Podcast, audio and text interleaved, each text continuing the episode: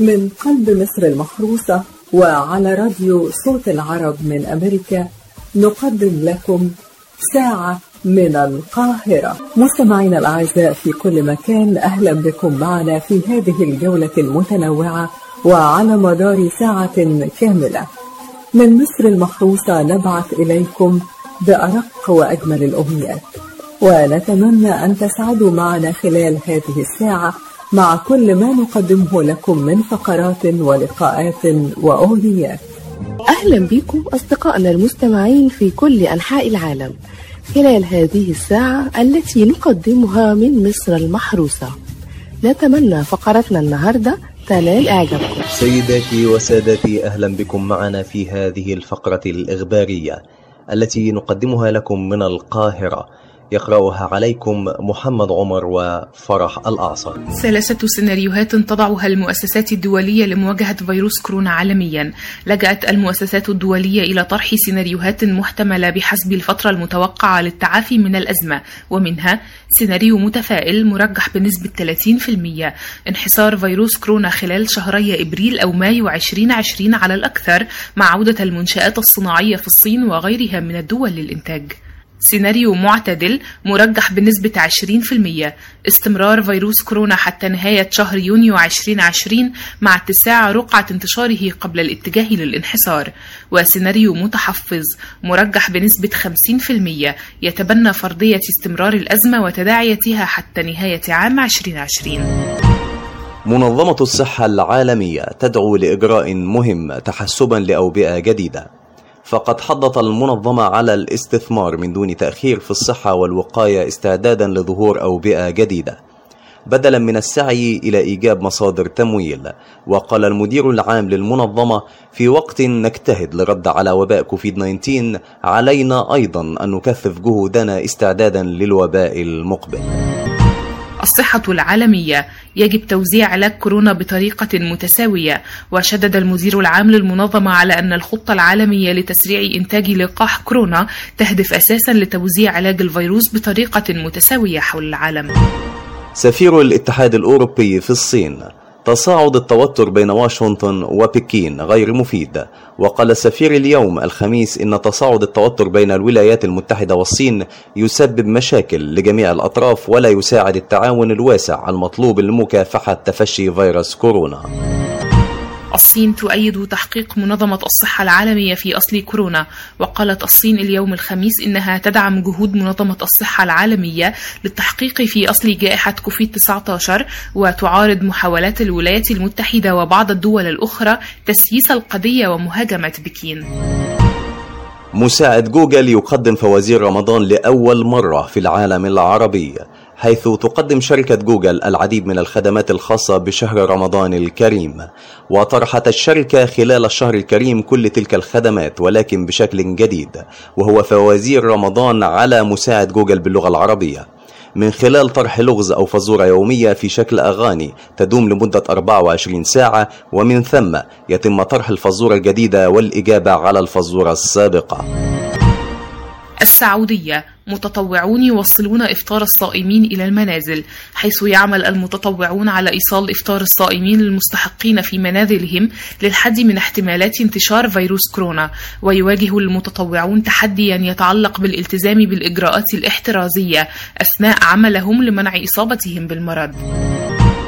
استمرار العمل بقرار حظر التجوال من التاسعة مساء إلى السادسة صباحا حتى نهاية رمضان.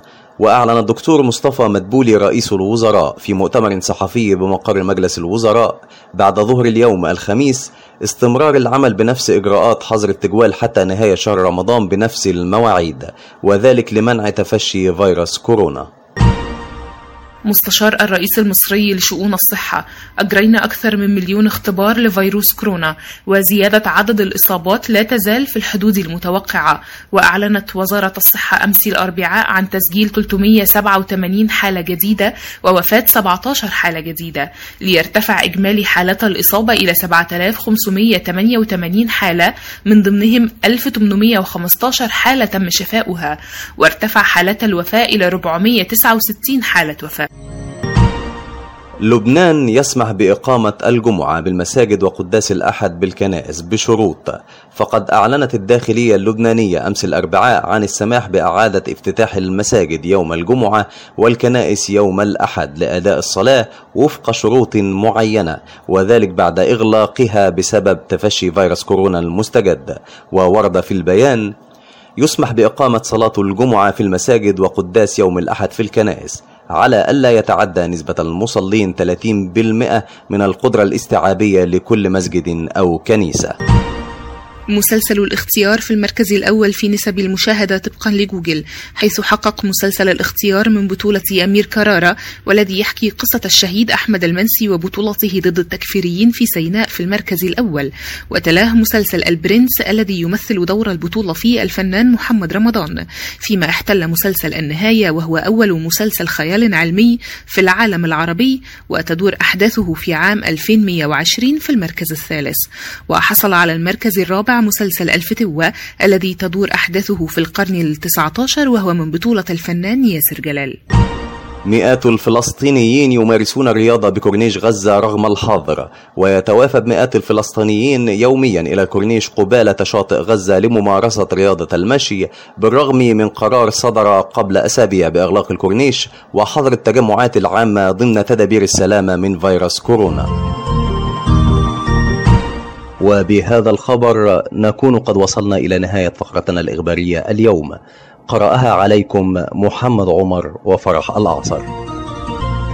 بالحب تلقاك البدور ضيف الأماني والسرور فيك العطايا والأجور يا مرحبا يا مرحبا زين الشهور.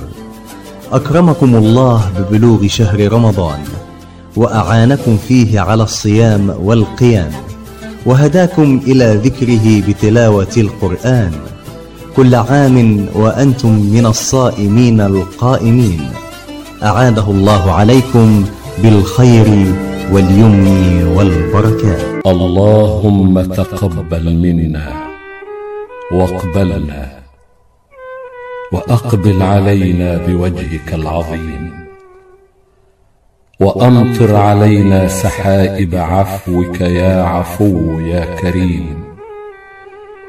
واجعلنا في هذا الشهر الكريم من المتحابين فيك المجتمعين عليك والمتوحدين تحت لواء الدين والمعتصمين بحبلك المتين. والمتمسكين بكتابك المبين. اللهم واجعلنا من الصائمين القائمين المتصدقين. واكتبنا عندك من المقبولين. والسائرين على سنة نبيك الأمين. اللهم واجعل هذا الشهر الكريم شهر خير لنا ولأهلينا ووفقنا فيه للطاعات وفعل الخيرات وكثرة الصدقات. اللهم واقبل فيه صيامنا وقيامنا وصالح أعمالنا. برحمتك يا أرحم الراحمين. ربنا تقبل منا إنك أنت السميع العليم وتب علينا إنك أنت التواب الرحيم. والآن حان موعدنا مع الفقرة الدينية والتي نتحدث فيها عن فضل شهر رمضان المبارك وعن فضل الدعاء في هذا الشهر الكريم. ومعنا في هذا اللقاء فضيلة الشيخ سعيد رجب عبود من علماء الأزهر الشريف. بسم الله الرحمن الرحيم. الحمد كل الحمد للذي رضى من عباده باليسير من العمل وتجاوز لهم عن الكثير من الزلل وأفاض عليهم من عطاياه ولم يعجل بعقاب من عصاه.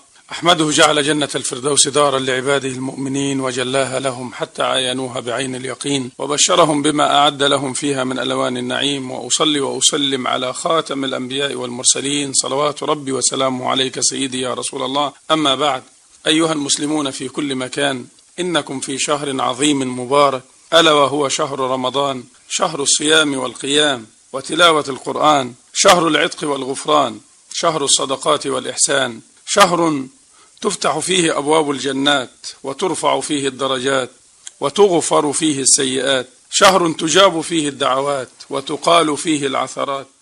شهر يجود الله عز وجل فيه على عباده بأنواع الكرامات ويجزل فيه لأوليائه العطيات. شهر جعل الله عز وجل صيام نهاره أحد أركان الإسلام. فصامه المصطفى صلوات ربي وسلامه عليه وأمر الناس بصيامه وأخبر أن من صامه إيمانا واحتسابا غفر له ما تقدم من ذنبه ومن قامه إيمانا واحتسابا غفر له ما تقدم من ذنبه. شهر فيه ليلة خير من ألف شهر. من حرم خيرها فقد حرم. فاستقبلوه رحمكم الله بالفرح والسرور والعزيمة الصادقة على صيامه وقيامه والمسابقة فيه إلى الخيرات والمبادرة فيه إلى التوبة النصوح من سائر الذنوب. فهو شهر تحط فيه الخطايا ويستجيب فيه الدعاء. أعطى الله عز وجل فيه لهذه الأمة ما لم يعطي أمة من قبل. قال صلوات ربي وسلامه عليه في الحديث الذي ذكره الإمام الطبراني رضي الله عنه عن عبادة. قال قال رسول الله صلى الله عليه وسلم أعطيت أمتي في شهر رمضان خمسا لم يعطهن نبي قبلي. أما الأولى فإنه إذا كان أول ليلة من رمضان نظر الله إليهم ومن نظر الله إليه لم يعذبه أبدا. ولذلك نسأل الله عز وجل أن نكون ممن نظر الله عز وجل إليهم في أول ليلة من رمضان. وأما الثانية فإن الملائكة تستغفر لهم في كل يوم وليلة. وأما الثالثة فإن الله عز وجل يأمر جنته يقول لها تزيني لعباد الصائمين. يوشك أن يستريحوا من تعب الدنيا إلى دار وكرامتي وأما الرابعة فإن رائحة أفواههم حين يمسون تكون أطيب عند الله عز وجل من ريح المسك. وأما الخامسة والأخيرة فإذا كان آخر ليلة منه غفر الله عز وجل لهم جميعا. قالوا يا رسول الله أهي ليلة القدر؟ فقال صلى الله عليه وسلم لا. ألم تروا إلى العمال يعملون؟ فإذا فرغوا من أعمالهم وفوا أجورهم. يأتي قول المولى جل في علاه وإذا سألك عبادي عني فإني قريب أجيب دعوة الداعي إذا دعان فليستجيبوا لي وليؤمنوا بي لعلهم يرشدون. تأتي هذه الآية في ثنايا الحديث عن الصيام ليستلهم المؤمن منها قرب الصائم من ربه واستجابة الله عز وجل سبحانه لدعائه. لأن الله عز وجل أمرنا بالدعاء ووعدنا بالإجابة. ولذلك قال الحبيب المصطفى صلوات ربي وسلامه عليه من لم يسأل الله يغضب عليه فإن الصوم لا يطلع على حقيقته إلا الله عز وجل. روى البخاري أن رسول الله صلى الله عليه وسلم قال فيما يرويه عن رب العزة كل عمل ابن آدم له إلا الصوم فإنه لي وأنا أجزي به. ما أجمل هذه الآية وما أبدع التعبير فيها عن قرب الإله الكريم من العبد إذا دعاه. قال صلوات ربي وسلامه عليه في الحديث الذي ذكره ابن ماجه في سننه بإسناده عن عبد الله بن عمر قال قال رسول الله صلى الله عليه وسلم إن للصائم عند فطره دعوة ما ترد. وفي الحديث الذي ذكره الإمام أحمد في مسنده وابن ماجه من حديث سيدنا أبي هريرة رضي الله عنه قال قال رسول الله صلى الله عليه وسلم ثلاثة لا ترد لهم دعوة الإمام العادل والصائم حتى يفطر ودعوة المظلوم يرفعها الله عز وجل دون الغمام يوم القيامة وتفتح لها أبواب السماء ويقول بعزتي لأنصرنك ولو بعد حين. والدعاء الله عز وجل كما قلت أمرنا بالدعاء ووعدنا بالإجابة وعلمنا النبي صلى الله عليه وسلم أن للصائم عند فطره دعوة ما ترد فعليه أن يستغل ذلك ويدعو الله عز وجل بما علمنا الحبيب صلى الله عليه وسلم اللهم لك صمت وعلى رزقك أفطرت وعليك توكلت وبك آمنت. نسأل الله عز وجل أن يجعلنا ممن يصوم رمضان ويقومه إيمانا واحتسابا. إنه ولي ذلك والقادر عليه وسلام الله عليكم ورحمته وبركاته. بمجرد أن يبدأ في البسملة تعرف من هو وتزين القرآن بصوته العذب حتى حفر لنفسه طريقا خاصا واسلوبا مميزا فتربع على عرش تلاوة القرآن الكريم لعقود. إنه شيخ المقرئين ونقيب القراء فضيلة الشيخ محمد محمود الطبلاوي رحمه الله. ولد الشيخ محمد محمود الطبلاوي في 14 نوفمبر عام 1934 بحي ميت عقبة التابع لمحافظة الجيزة. وأتم القرآن الكريم كاملا وهو في عمر تسع سنوات. ويروي الشيخ الطبلاوي أن أول أجر له كان خمس قروش. من عمدة قريته وكان عمره وقتها 11 سنة. وذاع صيته من وقتها حتى أصبح ينافس كبار القراء في عصره حتى اعتمد قارئا بالإذاعة المصرية لينطلق بصوته وموهبته في عالم المقرئين. ويحصل على الشهرة التي عمت أرجاء مصر والأمة العربية والإسلامية. ويعتبر الطبلاوي أحد النجوم الساطعة في سماء التلاوة القرآنية في مصر والعالم العربي. وبرع في تصوير معاني القرآن الكريم وكان هو صاحب النبرة المستحيلة ومدرسة منفردة في قراءة القرآن. سافر الشيخ محمد محمود الطبلاوي إلى عدد كبير من دول العالم. سواء بدعوات خاصة أو مبعوثا من قبل وزارة الأوقاف أو الأزهر الشريف. فزار أكثر من 80 دولة عربية وأوروبية خلال شهر رمضان. بالإضافة إلى أمريكا لقراءة القرآن في حفلات شهر رمضان. وكان ممثلا لمصر في كثير من المؤتمرات. وكان أيضا محكما في مسابقات حفظ القرآن الكريم. وحصل على العديد من الأوسمة منها من لبنان في الاحتفال بليلة القدر تقديرا لجهوده في خدمة القرآن الكريم. وقد كرمته الدولة المصرية بتسمية شارعه باسمه ولديه أيضا مسجدا باسمه في نفس الشارع. لم يمنعه تقدمه في السن من صدارة المشهد والحفاظ على لقب المقرئ الأول. ليكون أميرا للقراء لعقود متتالية بعدما حفر لنفسه اسما ومكانة ومدرسة في التلاوة. حتى توفى عن عمر يناهز 86 عام بعد رحلة عطاء مع القرآن الكريم لأكثر من 60 عام. رحم الله فضيلة الشيخ محمد محمود الطبلاوي. شكرا لاستماعكم. كان معكم محمد صبري. من قلب مصر المحروسة وعلى راديو صوت العرب من أمريكا ساعة من القاهرة. أهلا بيكم أعزائي المستمعين ويلا بينا نفتكر مع بعض أجمل الأغاني اللي اتغنت في شهر رمضان الكريم. شهر رمضان الكريم مشهور بالأغاني الجميلة والأهازيج والإبتهالات الدينية اللي كلنا بنحبها وبنستناها من السنة للسنة. أغنيات من التراث بترحب بدخول شهر رمضان وكمان بتتكلم عن العادات والتقاليد ومظاهر رمضان في المجتمع. وطبعا كلنا في ذاكرتنا حفظنا الأغاني ورددناها كبار وصغيرين عشان تكون على مر الزمن ورث ديني واجتماعي وثقافي. بنستلمه جيل بعد جيل. ولسه الأغاني القديمة الخاصة بالشهر الكريم هي أقرب لقلوب الناس من الأغاني اللي لسه بتطلع جديد. مع بداية القرن العشرين نشأت أغاني رمضان المشهورة وأهمها أغنية وحوي يا وحوي واللي كانت الأشهر في تاريخ الأغاني لشهر رمضان.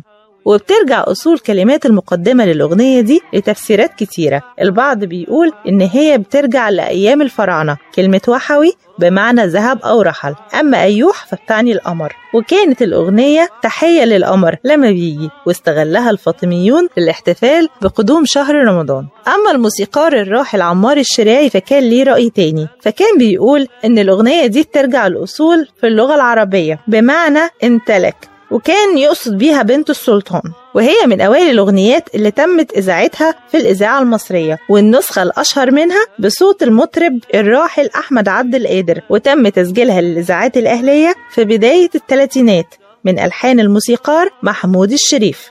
ومع نشأة الإذاعة سنة 1934 تم تمصيرها عام 1947 بعد ما تم إلغاء عقد شركة ماركوني ومع ظهور الاحتفالات بقدوم شهر رمضان تمت إذاعتها مع باقي الأغاني.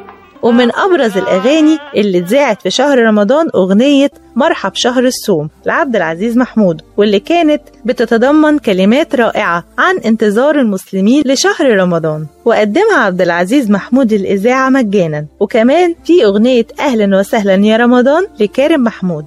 أما أغنية رمضان جانا لمحمد عبد المطلب واللي غناها في بداية الخمسينات بتعتبر من أساسيات الشهر الكريم. وهي أكتر شهرة وتداول على مر العصور. الأغنية دي ليها حكاية طريفة. غناها عبد المطلب بالصدفة بعد ما رفض التلفزيون المصري إن الفنان أحمد عبد القادر يغني أغنيتين لشهر رمضان لأنه قبل كده كان مسجل أغنية وحوي يا وحوي. وكان الفنان أحمد عبد القادر بتربطه صداقة مع الفنان محمد عبد المطلب فطلب منه إن هو يغنيها. فطبعا لبى الطلب الفنان محمد عبد المطلب. لكن المضحك في الموضوع إن هو ما عملش كده حبا في الأغنية كان عشان محتاج 6 جنيه واللي هي كانت أجر الأغنية. بعد النجاح المبهر للأغنية دي محمد عبد المطلب كان بيقول لو أخدت جنيه على كل مرة اتذاعت فيها الأغنية دي كان زماني بقيت مليونير. دي بقت أهم من بيان المفتي. وطبعا عمرنا ما هننسى أغنية أهو جه يا ولاد وكمان أغنية سبحة رمضان الفنان فؤاد المهندس والفنانة صباح ليهم دويتو غنائي في منتهى خفة الدم. بعنوان الراجل ده هيجنني وهو على شكل حوار بين زوجين حوالين الاستعدادات لشهر رمضان من كلمات حسين السيد ولحن محمد الموجي. والفنان محمد فوزي غنى هاتوا الفوانيس واللي غناها بصحبة مجموعة من الأطفال. واختار كلمات الأغنية علشان تتناسب مع أعمارهم وأهداها للإذاعة المصرية بلا مقابل. وكتير من المطربين والمطربات اختاروا إن هم يغنوا لشهر رمضان الكريم أجمل الأغاني زي الفنانة هدى سلطان لما غنت شوفوا رمضان والفنان إسماعيل ياسين غنى خيرات رمضان والفنانة نجاة لما غنت يا شهر الصيام وأغنية باب الغفران واللي ادتها الفنانة ليلى مراد ولحنها سيد مكاوي. أما المسحراتي فهي من أشهر الأهازيج الرمضانية من ألحان وغناء سيد مكاوي وأشعار فؤاد حداد. تم إنتاجها عام 1964 وقدم النسخة السورية من المسحراتي الفنان رفيق سبيعي في منتهى الروعة سنة 1969 بالنسبة للتواشيح والابتهالات الدينية ليها مكانة خاصة وحضور قوي في شهر رمضان. ومن أهمها تواشيح الشيخ سيد النقشبندي أستاذ المداحين واللي اتربى على صوته أجيال وأجيال. هو واحد من أبرز من ابتهلوا ورتلوا وأنشدوا التواشيح الدينية. وأصبحت ابتهالاته العذبة قبل ميعاد الفطار وقبل أذان الفجر من أساسيات شهر رمضان. ومن أهم أعماله رسولك المختار ومولاي وسبحانك يا رب. طبعا كلنا في نهاية الشهر الكريم بنكون زعلانين جدا والفنانين قرروا إن هما ما يفوتوش المناسبة دي من غير ما يغنوا أغاني بتودع الشهر الكريم. ومن أشهر الأغاني والله لسه بدري يا شهر الصيام لشريفة فاضل اللي غنتها وما خدتش عليها أجر واتبرعت بيها للإذاعة المصرية. وكمان أغنية يا بركة رمضان لمحمد رشدي وهي من كلمات محمد الشهاوي وتلحين حسين السيد واللي بتعد أيقونة نهاية شهر رمضان. مع آخر أيام شهر رمضان كل الإذاعات والشاشات بتشغل أغنية كوكب الشرق أم كلثوم بترحب بالعيد بأغنية يا ليلة العيد أنستينا. وعلى الرغم من مرور الزمن وتطور الآلات الموسيقية وتعدد الأغاني المتعلقة بشهر رمضان لمطربين ومطربات الجيل الجديد إلا إن الأغاني القديمة هتفضل هي الأساس في وجداننا وهي اللي بتفكرنا بطفولتنا وبريحة بيوت أجدادنا. وبالرغم من التقدم التكنولوجي اللي بنعيشه في كل نواحي حياتنا إلا إننا بنشوف دلوقتي الأغاني التراثية ابتدت تفقد بريقها زي بالظبط حاجات كتيرة منها فانوس رمضان ومدفع رمضان وزينة الشوارع وغيرها من المظاهر الرمضانية. الفانوس اتحول من فانوس الشمعة للمبة وبطارية والفانوس الصيني اللي دلوقتي بقى على أشكال مختلفة. لكن قصة الفانوس دي هنتكلم معاكم فيها في حلقة جديدة. كانت معاكم دعاء حسن. من قلب مصر المحروسة وعلى راديو صوت العرب من أمريكا ساعة من القاهرة. ولسه مكملين مظاهر رمضان في مصر والعالم العربي. ومن الحاجات الجميلة اللي ارتبط بيها الكبار والصغار الفانوس.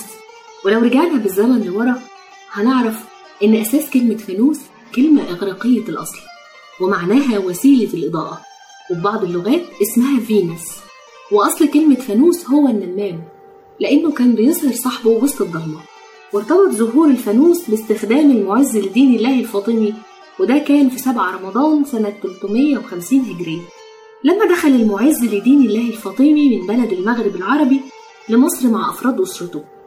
بعد ما بنى ليه جوهر الصقلي القاهرة والقصر الكبير اللي هيقيم فيه مع أسرته.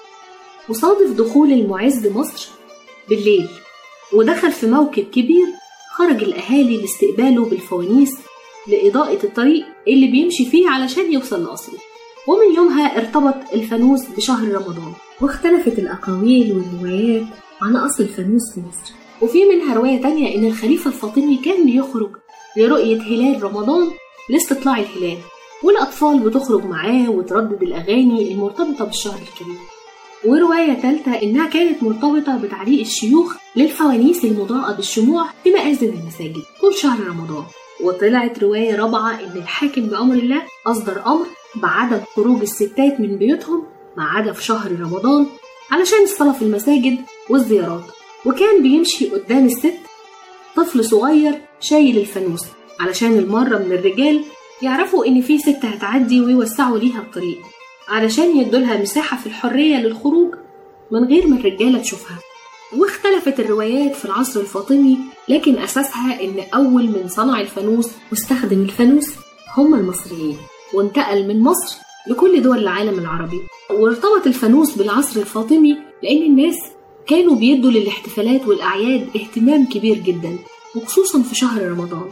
فكان الناس يقوموا بتنظيف المدينة وشوارعها والتجار كانوا بيقوموا بترتيب بضايعهم وتزيين محلاتهم لاستقبال الشهر الكريم. وكانت الفوانيس معلم أساسي من معالم الشوارع والمساجد والمحلات في رمضان. وتحول الفانوس مع الوقت من وظيفته الأصلية في الإضاءة في البيوت بالليل لوظيفة الترفيه في الدولة الفاطمية لما الأطفال كانوا بيطوفوا الشوارع ويغنوا الأغاني المرتبطة بشهر رمضان ويدقوا على البيوت ويطلبوا منهم الحلوى المرتبطة بشهر رمضان. أو يمشوا مع المسحرات ويجوبوا معاه الشوارع وهم شايلين الفوانيس بتاعتهم. وأخد الفانوس أشكال مختلفة الفانوس الكبير للإضاءة والفوانيس الصغيرة كانت بتبقى للأطفال. وحكام مصر كانوا بيولوا إضاءة المساجد اهتمام كبير. ومنهم الحاكم بأمر الله لما كان بيعد الأناديل مخصوص للجامع الأزهر بشرط إن هي تتعان بعد مرور الشهر الكريم. واختلفت أشكال الفوانيس والسرايات النحاسية والشمعدانات والأناديل. وكان النشاط بيبقى في سوق الشماعين بالنحاسين في القرنين الثامن والتاسع الهجري. وكانت بتتعلق الفوانيس على واجهات المحلات على شكل شموع من صغيرة وبين كبيرة. وكانت المحلات بتفضل مفتوحة لبعد نص الليل ومضاءة إضاءة كبيرة جدا علشان المرة يعرفوا يشتروا حاجتهم. وكانت الناس بتتجمع وبتقعد في حلقات ذكر وبتقعد في ندوات دينية في الأزقة والحارات. وكانت الناس بتخرج وتزور بعض وتسهر سوا وهم شايلين شموعهم وفوانيسهم في إيديهم علشان ينوروا طريقهم. أما عن صناعة الفانوس في العصر الحديث كانت بتتوارث من أبا لجد. وصناعة الفوانيس في مصر كانت مستقرة في أحياء الدرب الأحمر وبركة الفيل وشارع السد بالسيدة زينب والجيزة وإن هم كانوا بيبدأوا يصنعوها قبل شهر رمضان بثلاث أو أربع شهور. وكان إنتاجهم بيبعتوه تحت الربع. لأن الشارع ده كان مليان بكل أشكال وأنواع الفوانيس. وكانت بتتوزع من هناك الفوانيس على محلات القاهرة والأحياء الشعبية وتتبعت للمدن والقرى والمحافظات. وكمان كانت بتتصدر للسودان وليبيا وبلاد الحجاز بكميات كبيرة جدا. وكان صانع الفانوس بيتفنن في إعداده وأشكاله ولكل فانوس شكل معين وكان صانع الفانوس بيسجل اسمه عليه. واختلفت أشكال الفانوس وتطور الأمر في صناعة الفانوس وبدأ يتأثر بالأحداث الجارية والمشاعر. لدرجة إن بعد أحداث العدوان الثلاثي المصريين عملوا فوانيس على شكل دبابة وطيارة وشكل صاروخ وشكل كمان علامة النصر. لكن دلوقتي الأمر اختلف وبدأت الفوانيس تتحرك وتتكلم وتتناقش بالليزر وتحول الفانوس إلى business وغزت الصين مصر والعالم العربي بفوانيس على أشكال شخصيات كرتونية ومشاهير. عشان يجذبوا أكبر عدد من الأطفال. وبعد ما كنا بنصنع الفوانيس بقينا بنستوردها. لكن في الوقت الحالي تم افتتاح أربع مصانع محلية تعمل فوانيس على شكل النماذج اللي بنستوردها من الصين. ومهما مر الزمن هيفضل الفانوس مرتبط برمضان ومرتبط بيه الكبير والصغير. وبكده تبقى خلصت رحلتنا النهاردة مع فانوس رمضان. شيرين سليمان. اصحى يا نايم وحد الدايم رمضان كريم. ده النداء اللي بيقوله المسحراتي علشان يصحينا طول رمضان لتناول وجبة السحور. السحور هو الوجبة اللي بتعين الصايم على تحمل الجوع والعطش طول اليوم. وصانا سيدنا محمد بالسحور وقال تسحروا فإن في السحور بركة. والبركة هي كثرة الخير. كمان في السحور أهمية إيمانية وصحية. وسبب بركة السحور إنه بيقوي الصايم ويهون عليه الصيام ودي أهمية صحية. والأهمية الإيمانية زي ما قال رسول الله إن الله وملائكته يصلون على المتسحرين. وده معناه إن ربنا بيشملهم بعفو ومغفرته وإن الملائكة بتستغفر للمتسحرين. سمي سحور لأنه في وقت السحر وهو آخر الليل. وكمان سيدنا رسول الله قال عجلوا بالإفطار وأخروا السحور. علشان في التأخير ضمان لأداء صلاة الفجر وإدراك طولة الليل الأخير اللي هو من الأوقات الشريفة اللي تستجاب فيها الدعوات. وكمان تأخير السحور لتأخير الشعور بالجوع والعطش. ومفيش في السنة النبوية طعام بعينه للسحور. لكن روي عن أبي هريرة أن رسول الله قال نعم سحور المؤمن التمر. لأن التمر بالإضافة لقيمته الغذائية العالية فهو كمان خفيف على المعدة وسهل الهضم وغني بالسكريات اللي بتمد الصايم بالطاقة طول فترة الصيام. السحور غالبا بتبقى وجبة خفيفة لكن ليها شروط. لازم تبقى وجبة متكاملة فيها كل العناصر الغذائية. لازم يبقى فيها كربوهيدرات علشان بتتهضم ببطء وتمنع الجوع طول اليوم وده موجود في العيش والشوفان. ويبقى فيها بروتينات زي الموجودة في منتجات الألبان والبيض. ومن المهم التركيز على الأطعمة الغنية بالسوائل علشان تمنع العطش طول النهار زي الطماطم والخيار. وكمان نتجنب الأكلات المالحة زي المكسرات المالحة والمخللات علشان ما تسببش العطش والأفضل استبدالها بالفواكه والخضروات. كمان مهم التقليل من الكافيين والمشروبات الغازية واستبدالها بالمية والعصاير الطبيعية وطبعا المشروبات الرمضانية. لكن ما نخليش خوفنا من العطش طول النهار يخلينا نشرب أو ناكل زيادة عن اللزوم على السحور لأن أجسامنا مش بتقدر تخزن كميات إضافية من المية أو الأكل. وكمان سيدنا محمد قال ثلث لطعامه وثلث لشرابه وثلث لنفسه. من قلب مصر المحروسة وعلى راديو صوت العرب من أمريكا ساعة من القاهرة.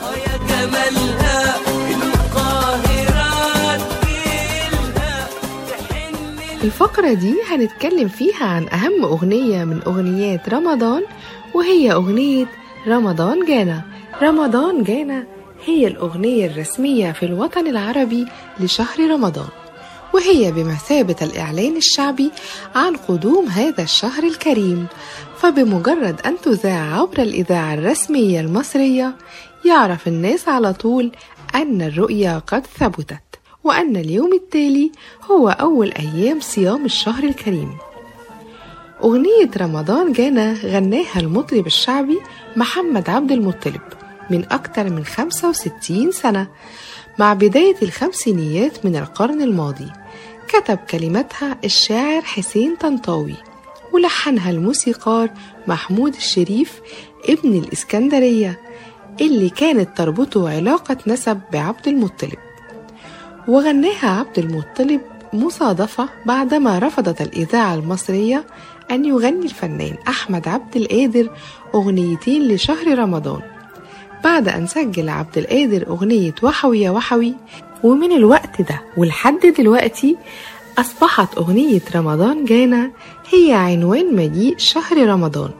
حتى أن عبد المطلب كان يصفها بأنها أهم من بيان المفتي لإعلان قدوم الشهر الكريم. بلغ نجاح الأغنية أن التلفزيون المصري صورها مرتين في بداية الأبيض والأسود. كانت صورة تقليدية. نساء يمسكن بالفوانيس يقفن خلف عبد المطلب. لكن أعيد تقديمها مرة تانية حيث خرجت الكاميرا بعيدا عن الاستوديو لتنقل بهجة الشارع. ورغم إن في عشرات من الأغاني اللي عبرت عن شهر رمضان وغناها كبار المطربين زي نجاة وفايزة أحمد ومحمد فوزي وعبد العزيز محمود وصولا إلى الثلاثي المرح وغيرهم. لكن فضلت أغنية رمضان جانا هي الأغنية الرسمية لشهر رمضان. ولم تستطيع أي أغنية أخرى إلى الآن أن يكون لها نفس التأثير والارتباط بالشهر الكريم زي رمضان جانا. المصادر بتقول إن الملحن والمطرب أحمد عبد القادر صاحب أغنية وحوي يا وحوي الشهيرة هو اللي كان ناوي يغني أغنية رمضان جانا حيث كانت الإذاعة بتدي لبعض الملحنين في رمضان ربع ساعة تسمى بالركن. يتولى خلالها الملحن تقديم ثلاث أغنيات. ليه الحق في اختيار الكلمات والملحنين والمطربين والفرقة الموسيقية؟ اللي كانت بتؤدي كل منها مقابل 125 جنيه يدفع منها أجورهم ويؤخذ ما تبقى من هذا المبلغ. عهدت الإذاعة للمطرب والملحن أحمد عبد القادر بفترة ربع ساعة. كان وقتها رمضان على الأبواب. طلب عبد القادر أن يقوم هو بغناء الأغنيات الثلاثة ولكن مسؤولي الإذاعة رفضوا فما كان منه وبناء على طلب الإذاعة إنه اكتفى بغناء وحوي يا وحوي اللي نالت شهرة واسعة وساب أغنية رمضان جانا ليغنيها عبد المطلب في الربع ساعة المخصصة ليه ولكن عبد القادر كان حزين لأنه ما غنهاش. تقاضى عبد المطلب وقتها ستة جنيه. وده لأنه كان في أشد الحاجة للمبلغ ده في هذا الوقت. ولاقت الأغنية نجاحا كبيرا وأصبحت معلما ومظهر هام لشهر رمضان. لا ينافسها في ذلك منافس. فضل عبد المطلب يفخر بأغنية رمضان جانا فخرا شديدا لأنها أصبحت إعلانا شعبيا عن بداية الشهر الكريم. وكان سعيد لأنها حققت شهرة واسعة جعلت اسمه وصوته مرتبطا ارتباطا شديدا بشهر رمضان. كان لشهر الصوم مع الناس عبر أيامه المتعاقبات مواقف جادة وأخرى طريفة. وروت لنا أسفار الأدب والتراث العربي الكثير من تلك الطرائف التي حدثت في رمضان. ونقدم لكم اليوم بعض هذه النوادر والطرائف.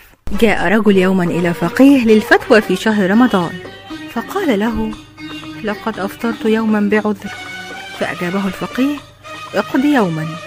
قال الرجل قضيت وأتيت أهلي وقد صنعوا بعد الحلوى فامتدت يدي إليها وأكلت منها. قال الفقيه اقض يوما آخر. قال الرجل قضيت وأتيت أهلي وقد صنعوا هريسة فسبقتني يدي إليها وأكلت منها. فقال الفقيه للرجل الرأي إنك لا تصوم إلا ويدك مغلولة إلى عنقك. قيل لبعض الناس كيف صنعتم في رمضان؟ فأجابهم اجتمعنا ثلاثين رجلا فصمناه في يوم واحد واسترحنا فيه. وروي أن أعرابيا مر ذات يوم وهو يحمل رغيفا من الخبز برجل صائم يحمل سيفا. فقال الأعرابي أتبيعني سيفك برغيفي؟ فأجابه الرجل أمجنون أنت؟ فقال الأعرابي وما أنكرت مني. انظر إلى الرغيف والسيف أيهما أحسن أثرا في البطن ومن طرائف الصيام أن أحدهم سأل طفيليا ذات يوم أي سورة تعجبك في القرآن؟ فأجاب سورة المائدة وقيل له فأي الآيات منه؟ فقال له ذرهم يأكلوا ويتمتعوا ومن طريف ما يروى أن شريك قاضي المسلمين على عهد الرشيد كان في مجلس الخليفة في يوم الشك والفقهاء عنده فلم يزالوا جلوسا إلى الظهر ينتظرون الأنباء من هنا وهناك فجاءت بأن الهلال لم يره أحد البارحة. وكان بين يدي الخليفة تفاح فطرح إلى كل من الجالسين تفاحة فأكلوا إلا القاضي شريك فإنه لم يقرب تفاحته. فأراد الفقيه الكبير أبو يوسف أن يوقع بين الخليفة وقاضيه فقال انظر يا أمير المؤمنين إلى قاضيك يخالفك إذ إنه أبى أن يأكل ويريد أن يتم صيامه. ووجد القاضي نفسه في مأزق ولكن بديهته أسعفته بقوله لم أخالفك يا أمير المؤمنين بل هو الذي خالفك إنما أنت إمام ونحن الرعية لا نفطر حتى تفطر أنت وليس لنا أن نتقدمك. قال الخليفة صدقت. ثم أكل وأكل بعده شريك. مستمعينا في كل مكان أهلا وسهلا بكم. يصادف غدا يوم 8 مايو ذكرى رحيل فنان مصري يعتبر واحدا من أهم نجوم زمن الفن الجميل. اشتهر بلقب برنس الشاشة وفارس السينما المصرية وهو الفنان أحمد مظهر. ولد الفنان أحمد مظهر يوم 8 أكتوبر عام 1917 في حي العباسية بالقاهرة. التحق في بدايته بالكلية الحربية عام 1938 ثم التحق بسلاح المشاة وسلاح الفرسان وتدرج على تولي قيادة مدرسة الفروسية كما شارك في حرب فلسطين عام 1948 عرف أحمد مظهر داخل الكلية الحربية بالبرنس مظهر لوسامته وأخلاقياته وانضباطه الشديد إلى جانب ثقافته في شتى مجالات الحياة حيث كان يجيد التحدث بعدة لغات أجنبية كما كان عضوا مؤسسا في جمعية الحرافيش اللي كان بيديرها الكاتب نجيب محفوظ. دخل السينما من بوابة الفروسية حينما اختاره المخرج إبراهيم عز الدين ليقوم بدور في فيلم ظهور الإسلام عام 1951 وفي عام 1957 عرض عليه المخرج يوسف السباعي فيلم رد قلبي الذي كتبه السباعي عن ثورة يوليو. برع فارس السينما المصرية في تمثيل جميع الأدوار التراجيدية فجسد شخصية صلاح الدين الأيوبي واشتهر بلقب البرنس بعد دوره في فيلم الأيدي الناعمة كما قدم فيلم وإسلما وفيلم الشيماء وحقق نجاحا كبيرا في فيلم دعاء الكروان الذي رشح لتمثيل مصر في الأوسكار. ورغم شخصياته الجادة برع أيضا في تمثيل الأدوار الكوميدية ومنها دوره في فيلم الجريمة الضاحكة كما قدم العديد من المسلسلات التلفزيونية التاريخية والدينية والاجتماعية ومنها مسلسل ضد التيار ضمير أبلة حكمة عصر الفرسان وغيرهم الكثير. فاز الفنان أحمد مظهر بالعديد من الجوائز ففي عام 1960 فاز بجائزة الممثل الأول عن دوره في فيلم الزوجة العذراء وحصل على جائزة التمثيل عن دوره في فيلم الليلة الأخيرة. كما قدم العديد من الأفلام منها فيلم مع الذكريات عام 1961 وأيضا فيلم لوعة حب مع الفنان القدير عمر الشريف والفنانة شادية. وفي عام 1969 نال وسام العلوم والفنون من الطبقة الأولى من الرئيس الراحل جمال عبد الناصر حيث إنه نال أكثر من 40 جائزة محلية ودولية كما كرم في مهرجان القاهرة السينمائي الدولي. وفي يوم 8 مايو عام 2002 من داخل مستشفى الصفا بالمهندسين في القاهرة توفي الفنان أحمد مظهر بعد رحلة صراع مع المرض. وإصابته بالتهاب حاد بالصدر وسرعة نبضات القلب. رحم الله برنس الشاشة فارس السينما المصرية الفنان أحمد مظهر. بشكركم جدا والحلقة اللي جاية أكون معاكم إن شاء الله في فقرة جديدة من فقرات ساعة من القاهرة. أرق تحياتي أرسلها لكم من القاهرة رنا عصام.